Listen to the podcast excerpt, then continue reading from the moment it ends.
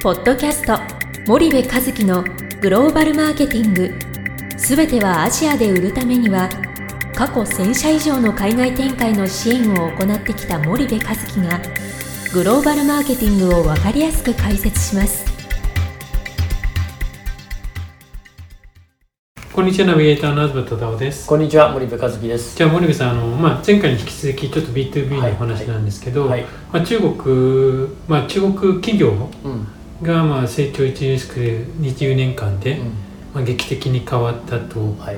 まあそれで日本企業が、はい。まあ、なかなかそれを何でしょうそこに手を打ち切れてないっていうのが、うん多分印象だと思うんですが、まあガラッと競争環境が中国企業は本当にもううん。対等のライバルになっているとか、うん。競合になってるっていうのが、多分守部さんの印象であり、我々の印象だと思うんですけど、それってその日本企業がそういう認識に今なっているのか、まだまだちょっとそうはなってないのかって言ったら、そうどういう印象ですか？ね。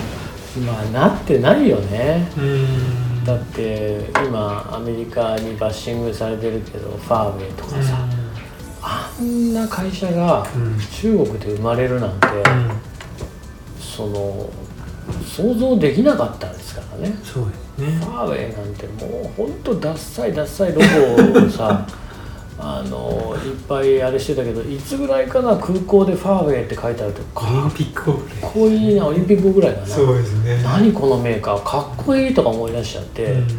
それで一気にでしょ、はい。でアップルよりも携帯の出荷台数超えてるし 5G の基地局作るのにファーウェイがまあ重要でまあ、情報が共産党に漏れるからっつってアメリカはギャーギャーギャーギャー言ってるけど、うんまあ、これもうん実際我々そのレベルのね民間レベルから言ったら本当にどこまでがどうなのかっていうのは分かんないよねこれ。うん。もう政治的なその駆け引きをしてるし、はい。大統領トランプになっちゃったし、うん。オバマさんが大統領の時にこういうことやってるんだったらね、うん。なんかまだ信頼性があるんだけどトランプがやると なんかなんか言いがかりじゃねえかとも思っちゃうし一方で中国共産党ならやりかねないなとも思うしね、だから何が真実かまあ見えてこないので注視していかないといけないけども、はい。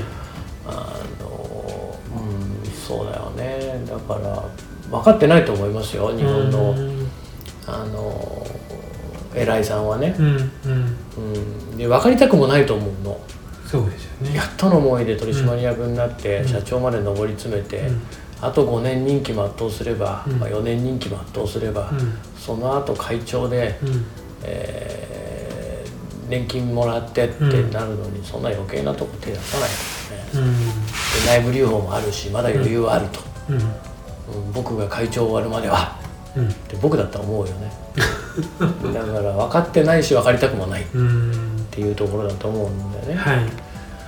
なんだけどでもねそれをねやっぱり変えようとしてる会社もあるのも事実で、うんうん僕はあの酒のあの企画で対談シリーズでグローバルの領域でいろんな会社の社長さんとはいはい。お会いしてきたじゃない、うん。でその中でやっぱりあのそういう社長さんはいっぱいいたので、うんうん。あのリコーの山下社長もそうだったし、うん。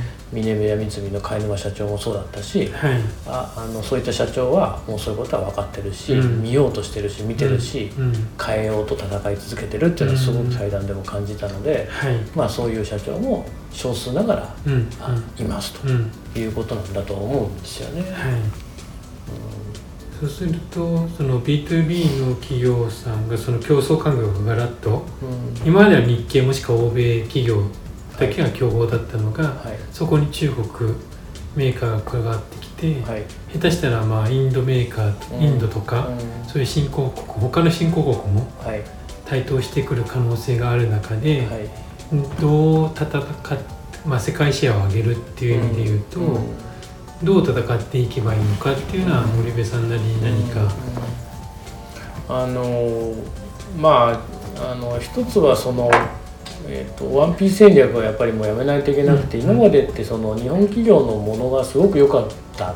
うん。というか日本企業しか作れてなかったから、うん。それが必要な産業にはそれが求められたっていうのが今までのまあ、過去だと思うんですよね、はい。競争環境が全く変わっていて競うん争なんてなかったんですよ、うんうん日本国内の A 社と B 社が競争してるっていうだけの話で、うんうん別にグローバルな競争環境なんてほぼほぼなかったわけですよね、はい。であと欧米っていう競争環境があったけどそれ値段は別に決して安くないしむしろ日本企業よりも高かったわけで、うん。日本のその B2B の産業の発展の最大のポイントって欧米よりも安く小さくよく作れたってことはい。じゃないですか、はい。そうすると欧米って、えっと、そういう意味ではそんなに脅威ではなかった、うん。で今の中国の脅威って日本のものよりも安く小さくなんならよくうん。作れてるっていうのが日本企業にとって脅威になってるわけですよね。はい。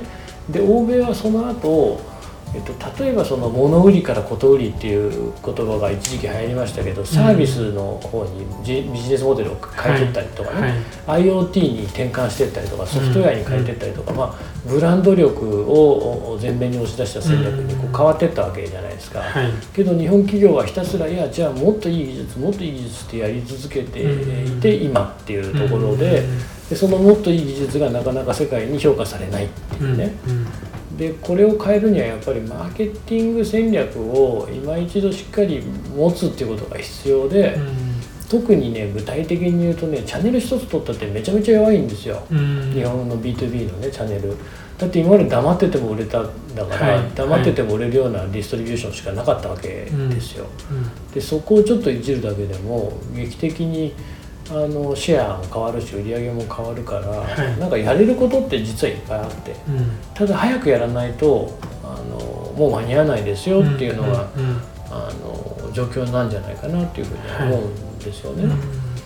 だから結構 B2B の企業さんのお問い合わせってうちの今のそのタイのあの事業ってどうなの？実態を可視化したいっていう。ね、要は客観的に見たいんですと、インドネシアの事業どう？中国の事業どう、ベトナムの事業どう？そういう依頼がまあ多いわけじゃないですか。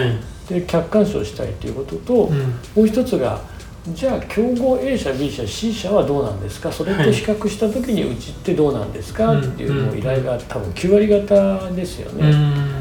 でそこが分かると自分たちの基準値が持てるんで、じゃあ基準値が低いから上げましょうとか、基準値が高いからここはこのままにしときましょうっていうことは分かっていくわけなんですけど、そこをやっぱりやっていかないといけないっていうのはあの一つありますよね。これまあ B2G でも一緒なんですけどね。ただ B2B 特に。で B2B はまあ金額も大きいですからね、はい、ちょっと変えちゃうと改善がすごくこう顕著に見れるっていうのはね、うんうんうん、一つあるのかなっていう気がしますけどね。わかりました。じゃあちょっと今日はここまでにしたいと思います。はい、井上さんありがとうございました。はい、ありがとうございました。本日のポッドキャストはいかがでしたか？番組では森部和樹へのご質問をお待ちしております。皆様からのご質問は番組を通じ匿名でお答えさせていただきます。podcast アットマーク spydergrp.com ポッドキャストアットマークスパイダー grp.com までたくさんのご質問をお待ちしております。それではまた次回お目にかかりましょう。ポッドキャスト森部和樹のグローバルマーケティング。この番組はスパイダーイニシアティブ株式会社の提供によりお送りいたしました。